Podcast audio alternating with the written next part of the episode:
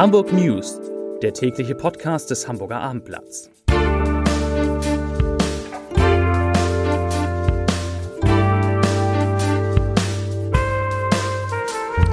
Herzlich willkommen. Mein Name ist Lars Heider und heute geht es um die Suche nach dringend benötigten Unterkünften für Kriegsflüchtlinge in Hamburg und eine großartige Aktion der Hamburger Hotels. Weitere Themen: Kinderärzte versorgen die Ukrainer in den Messerhallen, die Corona-Inzidenz in Hamburg steigt deutlich und der HSV weiß nicht so recht, wie es weitergehen soll. Dazu gleich mehr. Zunächst aber wie immer die Top 3.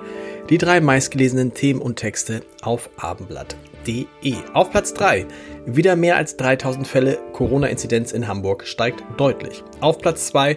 Günther und Habeck einig, LNG-Terminal soll schnell kommen. Und auf Platz 1. Aue trainiert in Hamburg. Findet das Spiel gegen den HSV doch statt? Das waren die Top 3 auf abendblatt.de.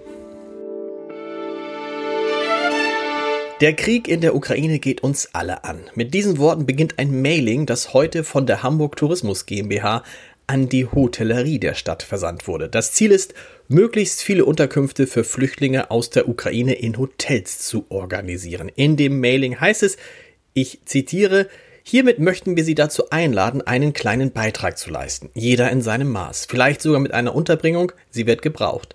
In Abstimmung mit der Stabstelle für Flüchtlinge und dem DEHOGA Hamburg starten wir daher eine offizielle Abfrage von Zimmern, die für Flüchtlinge zur Verfügung gestellt werden können. Zitat Ende.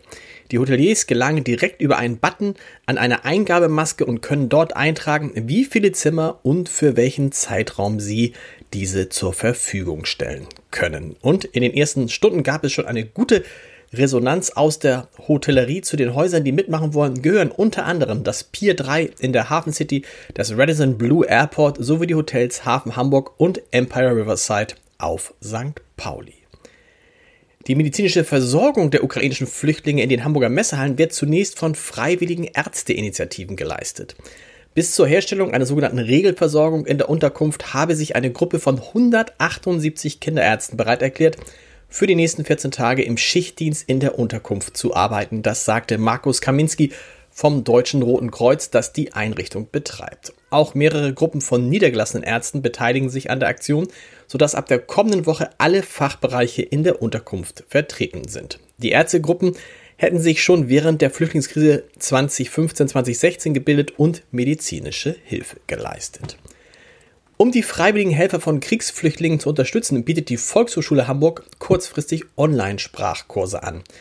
In den ukrainischen Einführungen werde ein erster Einblick in die Sprache gegeben und die Teilnehmenden lernen, eine kurze Unterhaltung zu führen, so die VHS. Neben diesem Einblick gibt es auch Kurse zum Thema Zivilcourage, und Nothilfe sowie eine Informationsveranstaltung unter dem Titel Krieg in Europa, was passiert in der Ukraine. Weitere Infos auf abendblatt.de oder der, auf der Webseite der VHS. Die Hamburger Friedensforscherin Julia Strassheim sieht aktuell noch keine Basis für Friedensverhandlungen zwischen der Ukraine und Russland.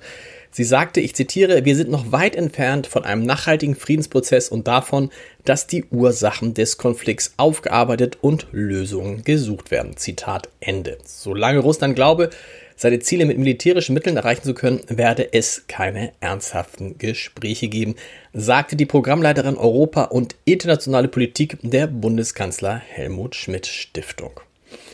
Zur Pandemielage. Hamburg hat erneut mehr als 3000 Neuinfektionen mit dem Coronavirus innerhalb von 24 Stunden gemeldet. Es kamen genau 3088 Fälle zu. Das sind 1256 mehr als am Freitag vor einer Woche. Entsprechend deutlich steigt die Inzidenz von gestern 790,8 auf nun 856,8 Fälle je 100.000 Einwohner in den vergangenen sieben Tagen. Die Zahl der mit dem Coronavirus infizierten Krankenhauspatienten sinkt im Vergleich zu gestern dagegen merklich, nämlich von 353 auf 326. Unter den Fans des Zweitliga-Clubs Hamburger Sportverein herrschte heute große Verunsicherung. Obwohl die Hamburger nach einem Corona-Ausbruch in Mannschaft und Betreuungsteam die Verlegung des Heimspiels gegen den FC Erzgebirge Aue beantragt haben, gab die deutsche Fußballliga dem bisher nicht statt. Womöglich muss der HSV an diesem Sonntag um 13.30 Uhr mit einem stark dezimierten Kader im Volksparkstadion antreten.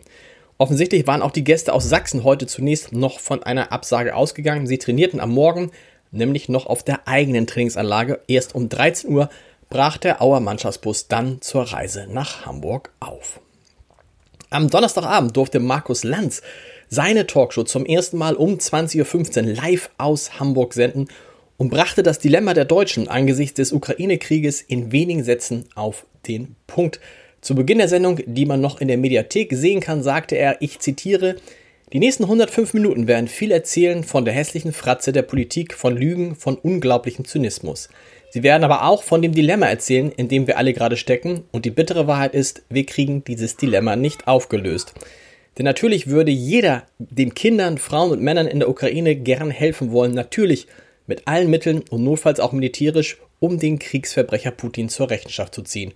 Gleichzeitig aber weiß jeder, der nur ein bisschen bei Verstand ist, die Gefahr, dass am Ende ganz Europa zum Schlachtfeld wird, ist tatsächlich so groß, wie sie lange nicht mehr war. Wer nichts tut, löst unermessliches Leid aus, wer eingreift auch. Das ist unser Dilemma und vielleicht auch die Schuld, mit der wir eines Tages klarkommen müssen. Zitat Ende. Das sind kluge, sehr kluge Sätze und leider wahre Sätze, die ich Ihnen zum Wochenende mit auf den Weg geben wollte. Die Hamburg News gibt es am Montag wieder, Entschuldigung, um 17 Uhr Weitere Podcasts des Hamburger Abendblatts natürlich unter www.abendblatt.de slash podcast. Ich wünsche Ihnen ein frohes, ein erholsames und hoffentlich möglichst friedliches Wochenende.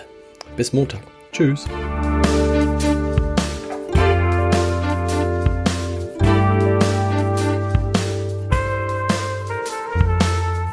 Weitere Podcasts vom Hamburger Abendblatt finden Sie auf abendblatt.de slash podcast.